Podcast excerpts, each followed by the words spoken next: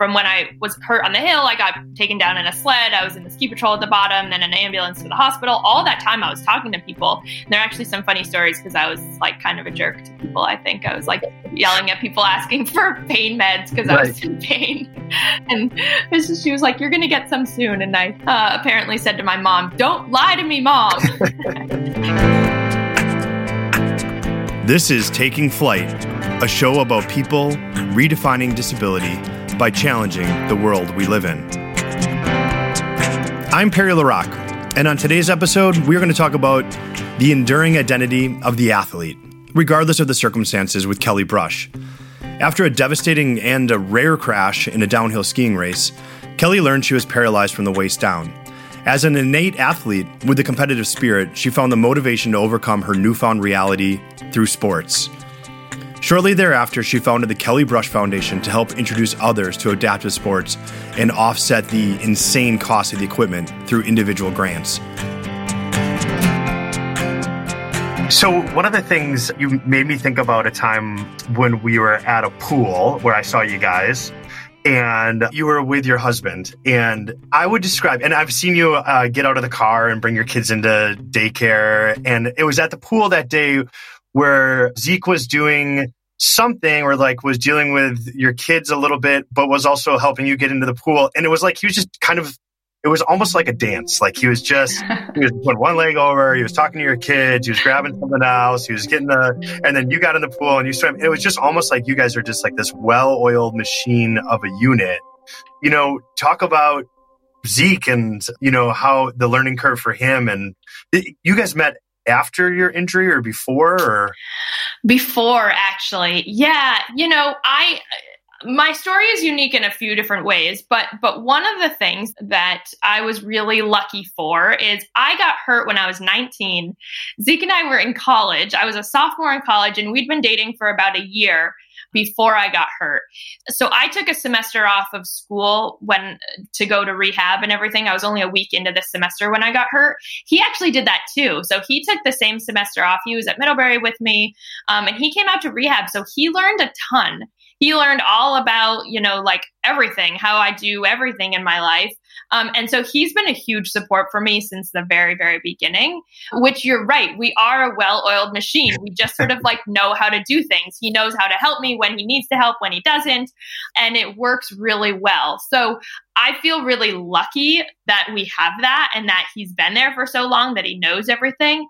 So he's been, I mean, he's just a rock in so many ways, but he's, he's a great dad and a great he's able to balance that really well with you know this is the thing about my injury is i still need help right? Like I, I don't do everything on my own. There's still things that i need support with.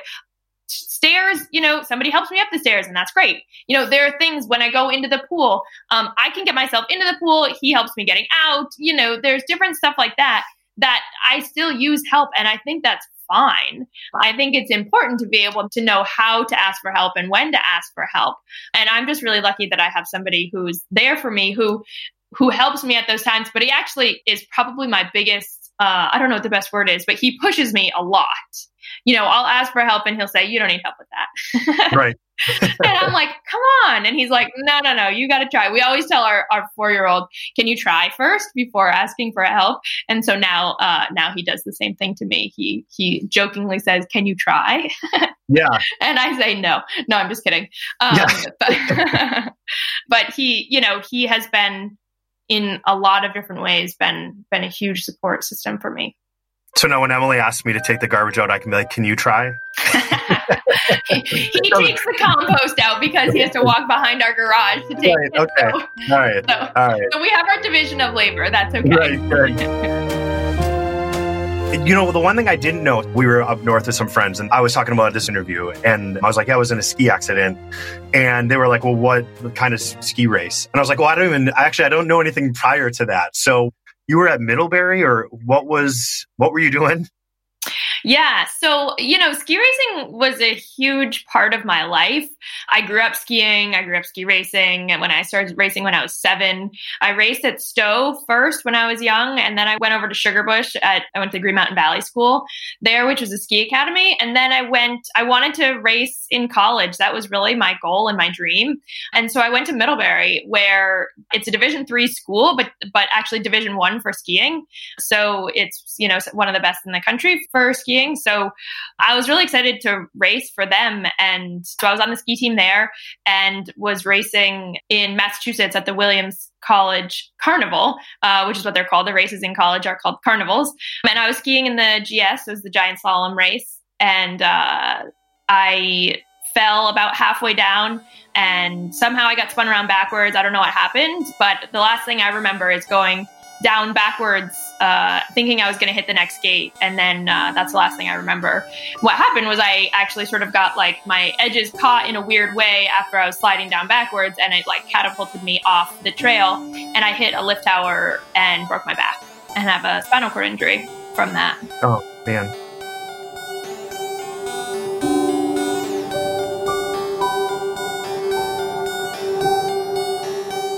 I was one of those people that actually really didn't fall very often at all.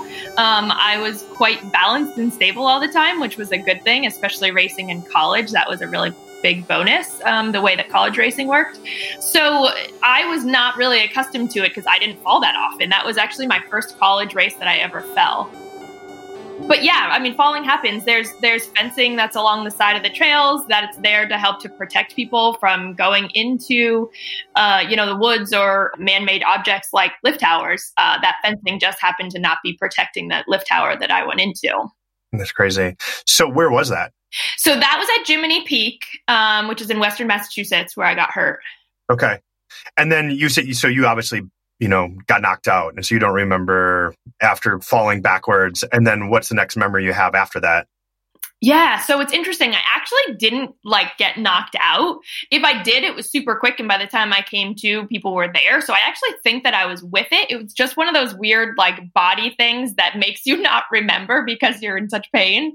Um, so it's interesting because I was like conversant with people around me, throughout, you know, from when I was hurt on the hill, I got taken down in a sled. I was in the ski patrol at the bottom, then an ambulance to the hospital. All that time I was talking to people. And there are actually some funny stories because I was like kind of a jerk to people. I think I was like yelling at people asking for pain meds because right. I was in pain. Yep. and uh, apparently said to my mom, "Don't lie to me, mom." Yeah. She said, she was like, "You're gonna get some soon," and I told her not to lie to me because apparently I knew she was lying. Here's Kelly's husband, Zeke, who's been with her through it all. So we had the backstory. You know, you guys were already dating in Middlebury. And then were you at the ski race when she got injured? Mm-hmm. Mm-hmm. Yes. Um, in college, men and women race together. Women go first, uh, men second. So she had she had gone down for her run you know, when you ski race, you strip down into to spandex suits. And so somebody takes all the jackets and, and pants and everything down to the finish for people that just race. And I had a load for our team, for the Middlebury women's team. And I sort of skied around and, and got onto the course part way. And somebody was like, Hey, Kelly crashed pretty hard. And my initial thought was, she's fine. Like, brush it off.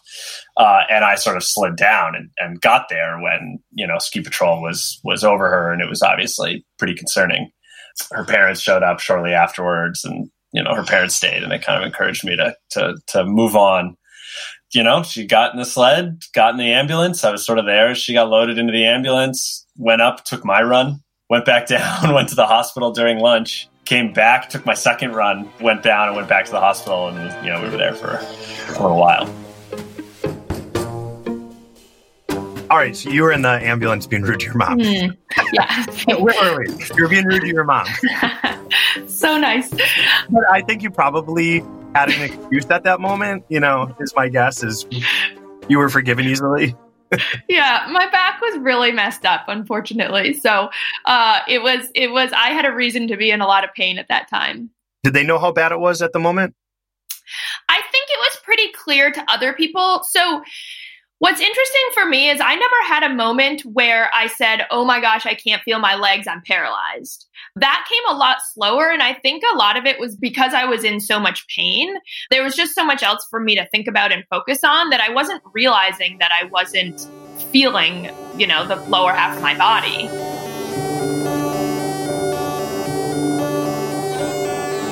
So she went into like a 10 hour surgery mid afternoon that day, went, you know, went till late at night. And I think the doctors gave Kelly's family, and I was still there, an update early the next morning. And that was like a very unlikely she'll walk again. Um, uh, that we got that talk, but but Kelly was sort of in shock right after the injury from the pain and the trauma and everything, and then they you know drugged her up pretty well. She was on a, a, pretty solid morphine drip for a while. So she was out of it for a good 48, 72 hours, had sort of, you know, didn't know her name and remember, put yourself in my shoes. I, you know, Kelly was 19, I was 20. I was the 20 year old college boyfriend, kind of hanging around in the emergency room. I knew her family, but not, you know, we weren't buddies. I was sort of invited into some, not to other conversations. I kind of knew what was going on. I was the conduit for the rest of the information for the rest of the team, but uh, I didn't get all the same information. But I was there for that that next morning, you know, sit down saying it's unlikely she'll she'll walk again.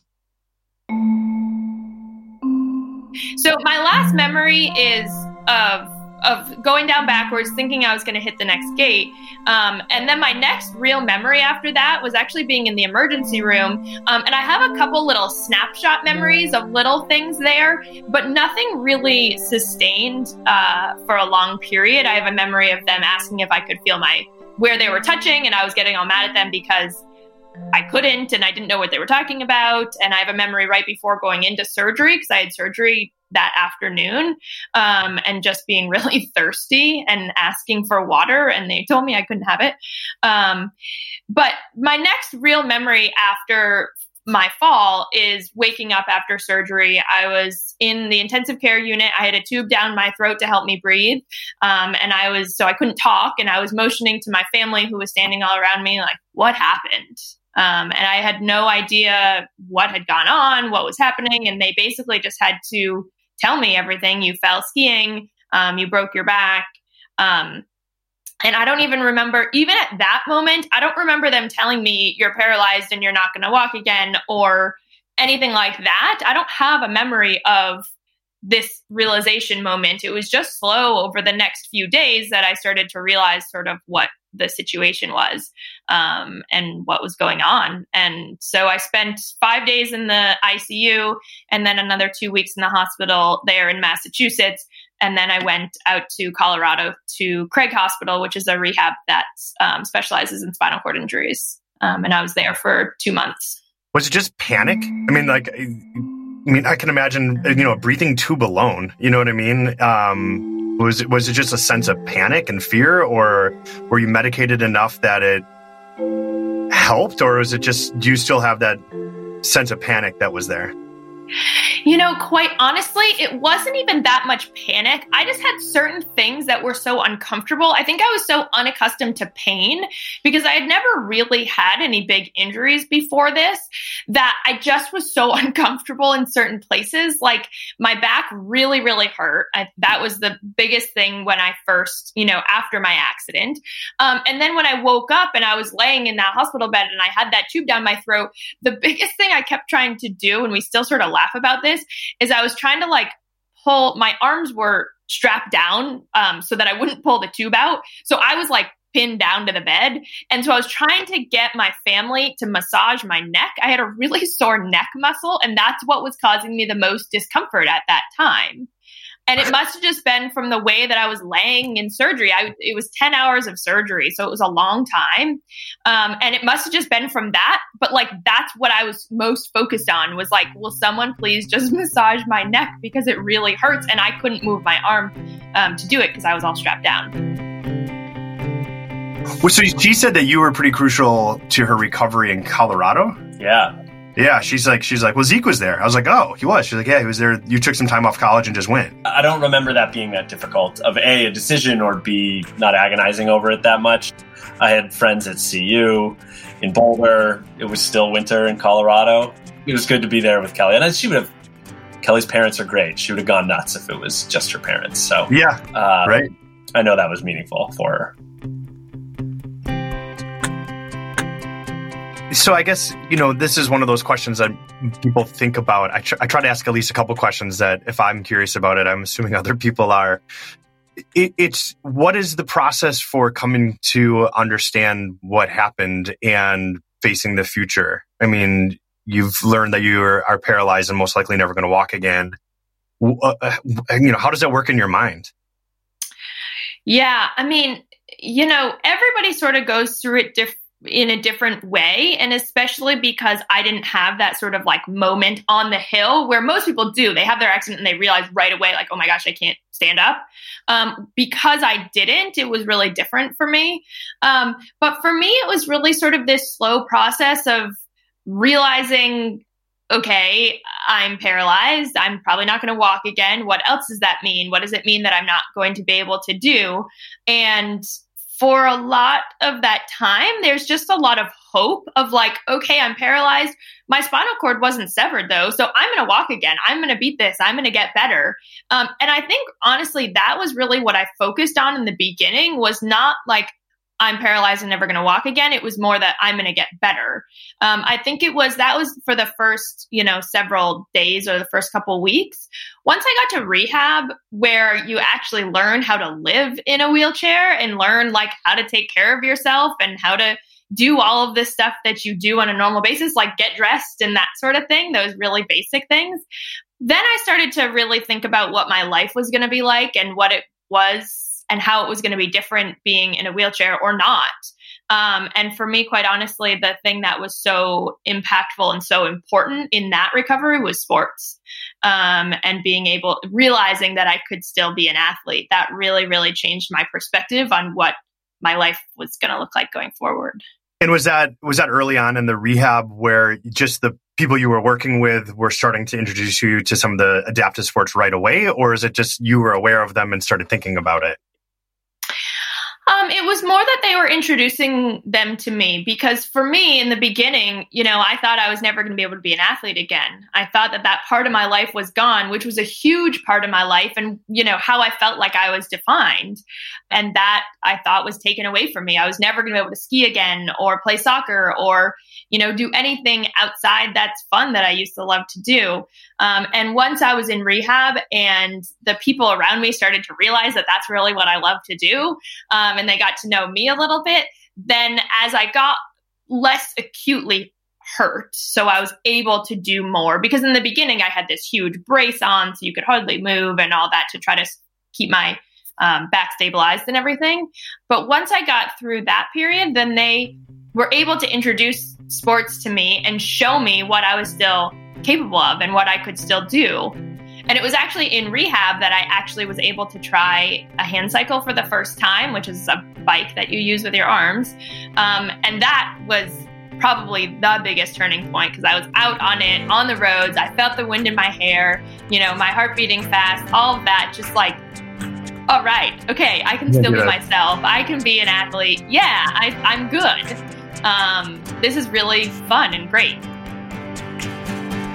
I, I, would be depressed. I mean, was there, I mean, I, you didn't say that at all, which I was kind of like, was there this moment of like sadness and depression, or did you just, I mean, I, knowing that you are an upbeat and obviously an inspirational person, did that resilience carry you through it? And you were just like, I'm going to be up about this the whole time? Or was there that time where you were like, this is the worst thing in the whole world? And yeah. And, and, and what the heck?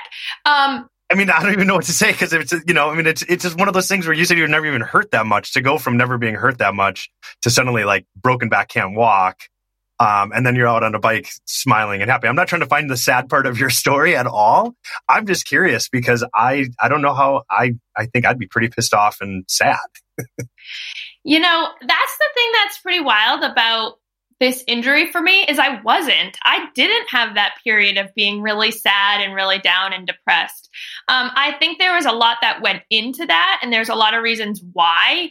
Um, but, you know, ultimately, I think I was really set up well just because of my personality and who I am, that I just generally am pretty positive and optimistic. And so when I had this accident, I went to, okay, I'm paralyzed now what? What am I going to do next? rather than being really sad about what I am what what I lost and what I'm missing. Um, and ultimately, you know, I say this a lot, and I don't know if people believe me, but I really believe it. 99% of the things that I want to do, I can still do. I just do them a little bit differently. And so, you know, that was my outlook from the beginning. Um, you know, like, sure, I am paralyzed now, but like, I wheel instead of walk and whatever, who cares? And I have people who can help me up the stairs if I can't go up the stairs. And um, you know, there was there was a lot that set me up for success too. I had a really supportive family. I had a really supportive group of friends. Um, I had a really supportive group around me. Generally, the ski racing community was huge um, in stepping up after my accident and really supporting me, um, as well as the Middlebury community. You know, Middlebury is a small place, and when I had my accident, it was like big news on campus, and I had so many people reach out. I had friends all over the place. People came and visited me out in rehab. You know, it was just like, it felt like nothing changed and everybody was there for me and we were just going to do the same things and everybody was going to help me find a way to do it. So I think that was all really, really helpful in allowing me to still feel like myself and just like, okay, now I'm in a wheelchair, but like, how can I get back to school? So, what was the first adaptive sport you got really into? Uh, the first adaptive sports I got I got really into was probably hand cycling um, because it's so easy to do. Um, you don't really have to learn it; it's just a bike, so all you have to know how to do is shifting. Um, but there's no like balance with it. It's a three wheeled bike, so you're sitting down, or the one that I use now, you kind of like almost lay flat. So that's what I got into. I got one right when I got home. Um, and I was able to do that, which was really nice to be able to get me out of the house and um, and and feel like I was getting you know a workout and all that. And then the next winter, I got I started skiing, which was my favorite sport from the beginning, and uh, something I really wanted to do. Really important to me to get back out on the hill um, and be a part of the ski team the same way that I was at Middlebury before, where all my friends were, and I wanted to be a part of that. I didn't necessarily care to race, um, but I wanted to be part of that culture and be on the hill with them. And so that was my goal. I was like, okay, I'm going to ski again and let's see what happens. So, in the beginning, the learning process was really hard. It was a totally different sport. I thought, like, oh, I was a good skier before, yeah. I'll be able to pick it up easily. No, it did not correlate at all. Um, so, it was really hard in the beginning. But now, the way that I ski now um, is exactly the same it's one of the few sports that's so equal to people who aren't doing it adaptive because there's gravity involved right? So, like biking, I can have people come bike with me, but since I'm using a hand cycle and I'm using my arms to go up hills, I'm going so much slower up hills than a biker using their legs that it doesn't work that well to bike with somebody else. But for skiing, we take the chairlift up and then we all ski using the same gravity going downhill. And so it's really, really similar. And we're able to ski all the same trails. Um, we do all the same stuff. We go in for hot chocolate. You know, we do all that. So it's really the same as if, if I didn't use a mono ski. Right. But at the beginning, it was really hard to learn. Okay, so you got into sports right away. I'm assuming that that's where, as you were saying, that's kind of like a big moment for you to realize that you could still be sort of your identity was still intact. And then you had an idea to continue to do this for other people. Mm-hmm. Um, so when did the Kelly Brush Foundation then? Where did that come out of? Yeah, I actually came up with the idea of the Kelly Brush Foundation right when I was in rehab. So it was, you know, within the first couple of months after I got hurt. And for me, I was sitting there and saw how important sports were for me and how impactful that was for me when I learned about sports and how much that sort of changed my outlook on what I could do and who I could still be. At the same time, though, I realized how expensive they were this equipment is so specialized and the market is so small that it's really, really expensive to get into. And these are people who already have a higher cost of living because of having a spinal cord injury. So I was sitting there thinking, like, what can I do with this? What good can I do? And I thought, you know, I want to help other people so that anybody who wants to get into sports after having a spinal cord injury can do that and that, you know, finances are not the reason they can't. So, you know, give us an overview of the Kelly Brush Foundation, what kind of stuff you guys do. I'm assuming the scope has gotten a bit broader since you first conceptualized it and yeah. Well, you know what's actually really interesting is that our mission has almost entirely stayed the same, which actually I think is really cool because that means we came up with a really good idea right in the beginning.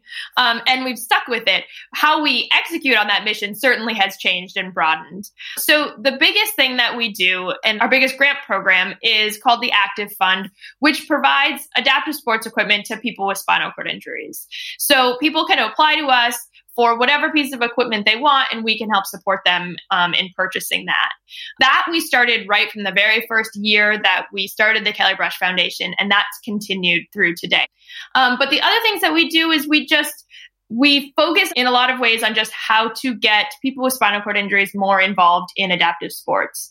You know, for me and for so many others with a spinal cord injury, getting into adaptive sports allows you to realize not just that you can be an athlete, but it brings out so much more for people. So it allows people to have more confidence. It allows people to socialize more. It shows people that they can both be active, but also participate more in society. So get a job, you know, have friends, have a family. Um, these are all things that seem so small, but are real hurdles that people face when they have a spinal cord injury and things that all of a sudden you feel like I can't do any of this stuff.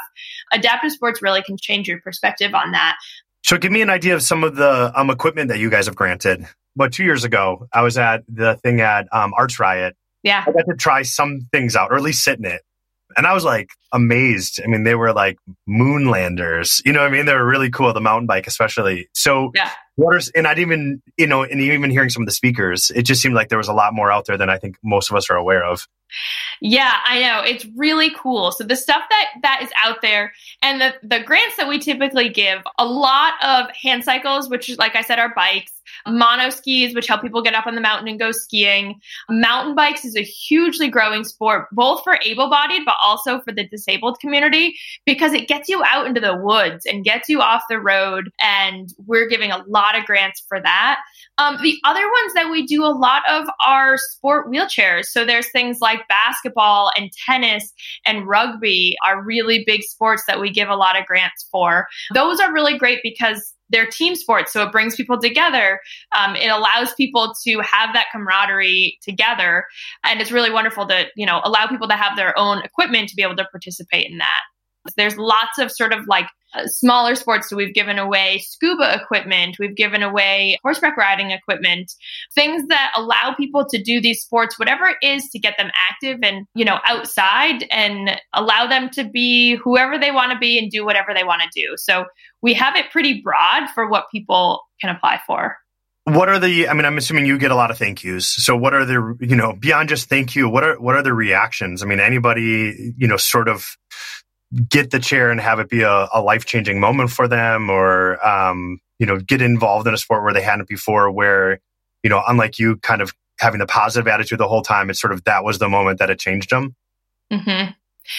Yeah, the best time is when we get those responses from people who we're giving grants to who said, I cannot tell you how important this is for me to allow me to get back out with my family, to allow me to participate in, uh, you know, something I never thought that I would be able to do. Um, some of the ones that I love the most are are people getting back out with their families. There's a there was one woman who we gave a grant to for a hand cycle, and she said, you know, she applied to us and said, I never thought that I could be active, and I used my spinal cord injury as my excuse.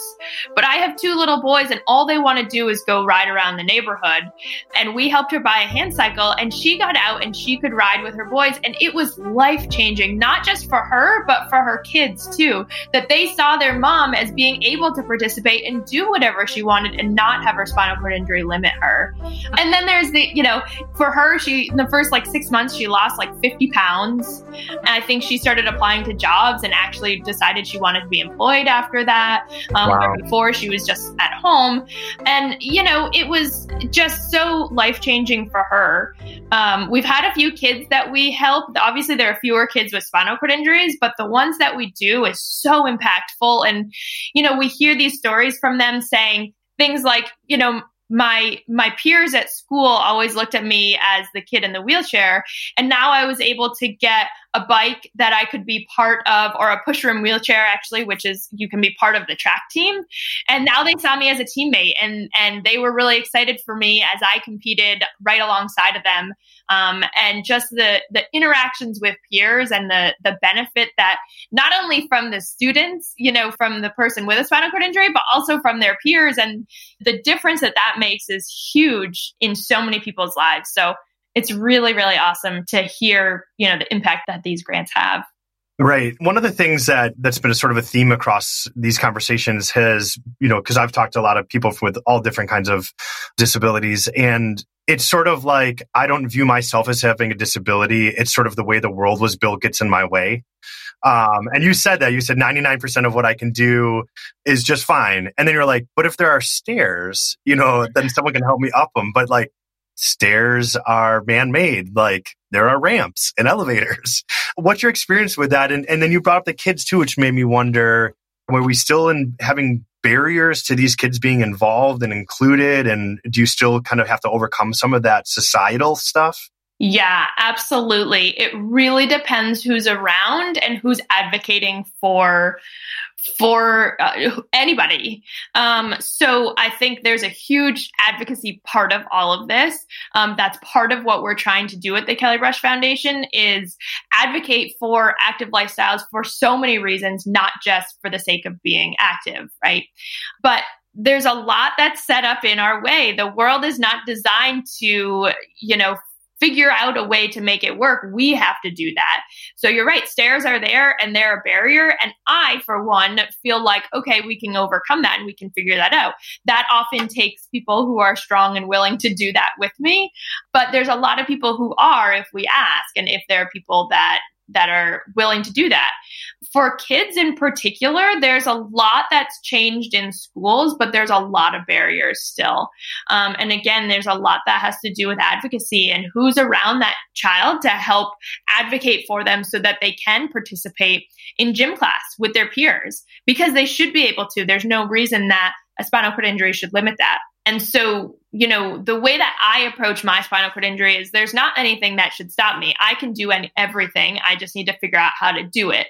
Um, not everybody is wired that way. And so there's the ability to be able to help that person to be able to see the benefit of what they can do and focus on that and focus on the things that they can control, I think is so important. What's the most frustrating thing about using a wheelchair? I mean, in terms of those daily life skills, like the one thing they were like, ah. Um, snow. Snow. Okay. Yeah. Snow is so annoying. You know, going through snow in my manual wheelchair is not easy no matter what. And uh, trying to get through it to get to work, like, you know, even if there's like three inches, it gets all over my wheels. And then I drag that all through my work. And, uh, you know, and then it's all wet and it's annoying. And so then I sit there in the entryway to try to clean it off. Like, it's just such a pain. So that's one of those things that's like totally manageable and overcomeable. But you know, if the plow doesn't get there before I get there, like I'm going through snow, um, and it just sort of sucks. yeah. What's you know interesting because you know you obviously had your kids after the injury, and so they've only known a mom who uses a wheelchair. How what is their perspective on all of it? I mean, yeah. At what point did they realize that not all moms use wheelchairs? I don't know if they know that still. yeah. um, well, so my youngest is just about two, so she doesn't really know, um, and my oldest is is four and a half, almost five. So she definitely understands. And we talk about it. And I've always been open with her about it and sort of try to explain things as they come up because, in a lot of ways, she has never really thought about it. And it's usually her peers who say something that then makes her think, like, oh, yeah, I don't know. Uh, that's a great question. I don't know why my mom does that that way or whatever. But we talk about it and she, you know, she'll say things like, yeah, well, you can't do that because you have to use your wheelchair. And I'm like, true, but how do we, you know, and I always try to reframe it. But she definitely will like say things offhand that are you know, in response to my chair. I try to get on the floor and do like stretching and stuff like that. She loves to do yoga. And so she does yoga moves. And so there's ones that she does that I can't do because they're standing. Um, and so it was actually just this morning we were doing that. And she was talking about well, how can you do it differently? And I was like, well, if I'm sitting, I can do it this way. And so we just try to think about it differently. And as she gets older, have her understand it in the way that she can, in how I am compared to how other people are, and why I do certain things a little bit differently. It seems like it could be just overall just so many great lessons for them just to understand having that part of their life to look at how to overcome challenges yeah, and how to just reframe challenges too. You know, she's a little bit too young to really understand that nuance of it, I think. But just the seeing me do it all the time as she gets older and really starts to internalize that, I think that'll be a really important one for her in how she thinks about what happens to her and how she can reframe that a little bit. Does it feel normal to you now? Yeah, it has the whole time. Um, yeah. It's the same relationship dynamic. It's the same, you know, it's the same everything just with one more variable. And and we've right. all got that extra variable, big or small, you know. Right. And uh, I think, you know, the word you used of normalcy is is the word we kind of struggle with because you know, at the Kelly Brush Foundation, you know, we're using Kelly as an example of, you know, overcoming adversity, of resilience, of all of these sort of exceptional words. But the goal at the end of the day is just normalcy. Mm-hmm. And that's that's sort of a, a double edged sword again, where you know we want to say like we just want people to be normal. You know, this isn't this isn't that exceptional, but then you do sort of have to recognize that for some people it does seem exceptional, and you watch that moment and and um, you've never seen that before, so it seems exceptional to you, and that's uh, you know that just gets back to resetting our expectations, our being the able bodied community or people that haven't had uh, experience or an introduction to somebody with that kind of an injury, just resetting expectations. And, and normalcy mm-hmm. is exceptional because you don't expect it. Right. With her example, with what we do, how do we sort of shift the expectation um, of what is of of what is exceptional, right? And it is right. it does be normalcy. It's not winning Paralympic gold medals. It's not being the first paraplegic to do X, right? You know, she's exceptional in that she has a career, she's got two kids, uh, and she drops them off at daycare. Yeah, and uh, that's the the message we try to have as, mu- as much as possible. Now we, we celebrate people's Paralympic medals too because it's cool. We yeah. love them in our community, but that's not a realistic expectation for a lot of people. There's a big controversy conversation. I don't know what you want to call it in the in the spinal cord injury community, and it's probably true in a lot of the disability communities that that you interact with you know the use of the word inspiration you're an inspiration to me. Mm-hmm. um, some people bristle at it and say no yeah. i'm a human out living my life. Get over it. Right. And, and, then you know there's the reluctant acceptance of it with the perspective that if i'm seen as inspirational to you today hopefully the next person won't be right? Because because right. you started to get that expectation. And uh, that's part of the process you go from a person who doesn't have any sort of disability and you're kind of looking out at the world and then suddenly you're in a wheelchair and everyone is now treating you somewhat differently i'm assuming or at least maybe that's what you're worried about you know how do you deal with that where does that happen what's your response to it i'm in a wheelchair i look different than other people i get that and that's fine, right? People are going to look at me and and look more than they will at somebody who's standing. That's okay. I feel in a lot of ways I'm a representative of both myself, but also the spinal cord injury community and the wheelchair community and the disabled community generally. Um, and what I always try to do is represent me and that community as best I can. I remember early on in my injury, somebody said, kill them with kindness. And so that's what I always try to do. I smile at people. I try to be as open and as welcoming as possible. If kids, you know, I'm like passing somebody in the grocery store and kids say something because usually it's the kids who say something, not the adults. I always try to say like, yeah, this is my wheelchair, you know, and and talk to them about it and tell them it's okay because you're right you know, parents see me and their kids say something, and parents kind of get uncomfortable because we're not really supposed to ask people about that stuff, and we're not supposed to stare. Um, we're not supposed to do all these things. But at the same time, that's I want people to do that. I want people to look and to understand and to try to know, you know, who I am and why I'm like this because the more people can see that and the more that they can see, you know, who I am and what I'm doing is is different but also normal, the more normal it'll seem the next time they see somebody like this. Um, and the more normal it is to see somebody with a disability doing all of those things like bringing your kids to daycare, because I am probably the only one there who has a physical disability that you can see. Um, but there's plenty of other people who have disabilities that you can't see. Um, but hopefully, the next time, you know, a mom or a dad who has a disability brings their kids, and it's just like, oh, yeah, that's so cool. I remember when Kelly used to do that. And, um, you know, let's normalize this more.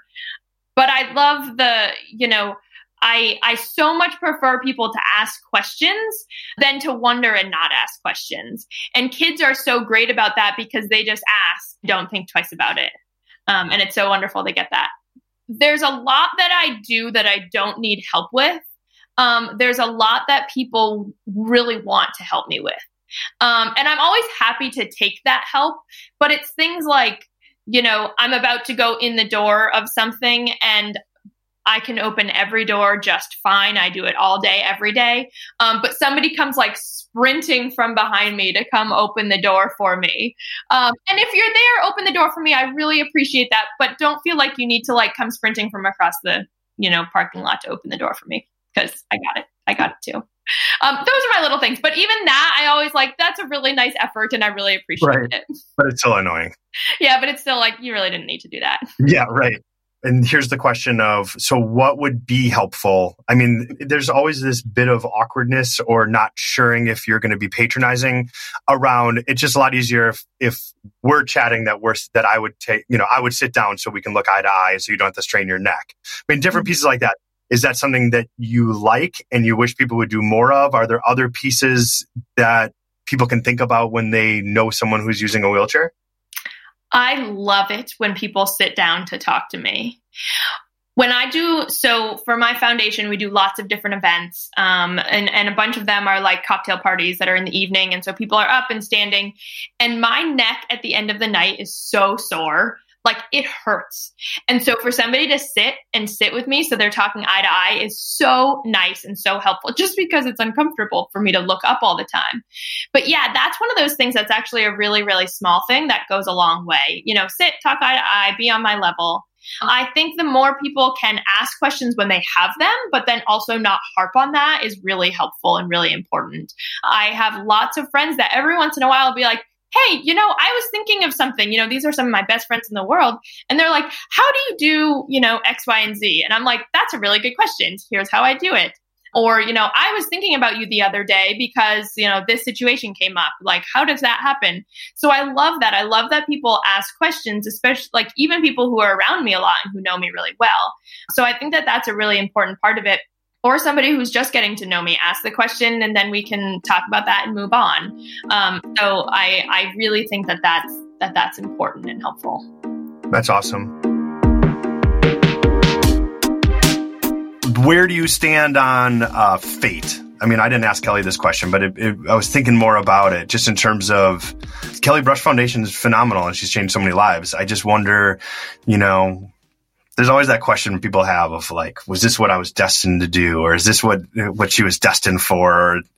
I don't think Kelly's that dramatic, and certainly not that self promotional. Right? There's there's a yeah. certain amount of I don't know. I'm trying to find the the word without a negative connotation, but self absorption or self uh, something mm-hmm. to sort of to assert that. I think what she gets a lot, and I think she would admit, is she was a really good person for this injury to happen to uh, that may be about as dramatic in terms of fate as she gets, and that's just because she's she's level, she's even keel, she's got a great perspective on uh, what's important to her, things she can and can't accomplish. She's realistic, and um, I, I think she's also had the support network around a to, to put her in a place where that allowed her to thrive. That's not true for everybody for sure. But also that can help that was there for her in you know realizing a vision of how to help others having the perspective that what she went through is not so easy for others either without her attitude or or without the support she had. So i think the the most the most dramatic we've gotten has certainly been say this is this is the recognition that she was a really good person for this injury uh, Which is funny because that kind of sucks, right? Yeah, right, Which it wasn't. but the opportunities she's had, I mean, she, she she's happy now. She would have been happy without the injury, and and she's made it thousands of other people happier. So Yeah, it's uh, if that's how you define fate, then then yeah, there's a, there's a hand in it. I'll really give you a look into Zeke and Kelly's marriage or relationship or something. But I'm typically the one that's like, let's go do this, Kelly, right? And sh- and she'll be like, oh, I don't know. It's not necessarily like, no, like, well, whatever. And I'll, I'll push her out of her comfort zone a little bit, um, which is a function of, you know, her being even keel. A couple years, man, was this five years ago, I guess. We were going to go up to Tuckerman's Ravine, which is something I'd done every year as a kid living in Maine, hike up Tuckerman's Ravine and you know, it's a two and a half mile hike in. 2.2 is just sort of an easy road. And then the last three or four tenths is kind of a more gnarly hike. And we, you know, she got in her monoski at the bottom and we sled dogged 10 guys and, and hauled her up. And it, you know, that's not an ADA thing, right? Like no ramp is going to get you there. There's not, this isn't like you can't legislate that type of outdoor experience. And I think with the, the times we really get excited at the Kelly Brush Foundation are, you know, both the mom getting out on the bike around the neighborhood with her kids for the first time post injury. Um, those are like the bread and butter that we just love, you know, but also the people that, that figure out how to get way into the backcountry on a new rig with and without assistance, because that does open up. Both of those are really important examples. And Kelly straddles those really well. She is the, she is the mom endearing with her kids, working professional and she'll step out of her comfort zone and do some fun things that that you know people wouldn't expect of her or wouldn't expect of somebody with the injury and uh, I think both those are those are equally important in terms of getting people an expectation of uh, what people with that injury are like, uh, and it's it's as diverse as as anybody in the able-bodied community. How'd you do? Great. Great. There was a point at which we couldn't push her up the head wall anymore. It did get a little steep, but we got her up the head wall as far as we uh, Yeah. as far as we possibly could, and she did great. Okay, so the science. I just Yeah. do you keep up on it? I mean, where that's got to be weird. It is. Honestly, no, I don't follow it all that much in terms of like the cure. So, in the very beginning, I, I mentioned this before, you know, right in the beginning, you're like, I'm going to beat this. I'm going to be the exception. I'm going to get better. All of that. It just didn't pan out for me. There was no amount of like, the harder I work, the more likely I am to get function in return. Like, that just isn't how it works. But also, the further out I get, it's just like, and by the further out, I mean like by a few months after my injury, you know, I'm focusing on my life now. I just don't want to focus all the time on the cure and how I can get better. So that's not what I'm focused on. My life is great the way it is, but yeah, I would do it. There's plenty of things that would be easier to not have a spinal cord injury, you know, even just health wise, right? That would be great, but that's not my focus and that's not something that I dwell on. But I still, when it's out there, when I when I see it, it's it's it's cool to see. It's exciting. It seems like that could be a slippery slope of hope almost. Like if you if you're too much focused on it, then you're always disappointed or you're setting yourself up to be disappointed for a long time versus focusing on life and living it the way you're living it and appreciating it. Totally. There's so much good that's going on right now. That's what I want to focus on. I don't need to dwell on those other things that, you know, sure there's research going on and there's really cool research and it's to I I believe that one day in my life there'll be some sort of cure whether it's available to me or just for, you know, an acute spinal cord injury right after you're injured, who knows, but I'd rather focus on the good in my life right now and have that be what I spend my time thinking about, not the cure. Thanks to Kelly Brush for taking the time to have a conversation with me today. For more information about the Kelly Brush Foundation, go to kellybrushfoundation.org. To hear this podcast and other amazing conversations with people redefining disability, don't forget to subscribe to Taking Flight wherever you get your podcasts. For some fun bonus material and some other goodies, head to perrylarock.com. This podcast was produced by Autovita, sound engineering by Sean Henninger and Greg Williams. Theme music by my buddy Andrew Parker Renga. Check out more of his music at aprmusic.com. Today's show also features music from film score composer Sean Henninger from the band Memory, spelled with two Y's. For more of his music, visit memorymusic.com or neonmoonstudios.com.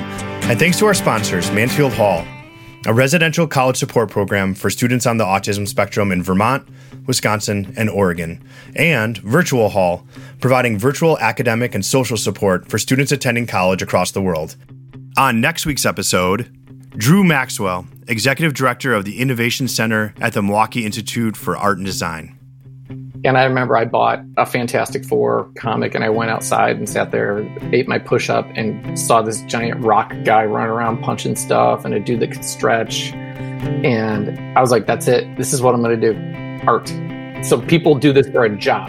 That's it. I found it. That's what I'm going to do. I'm Perry LaRock. See you next time. Bye.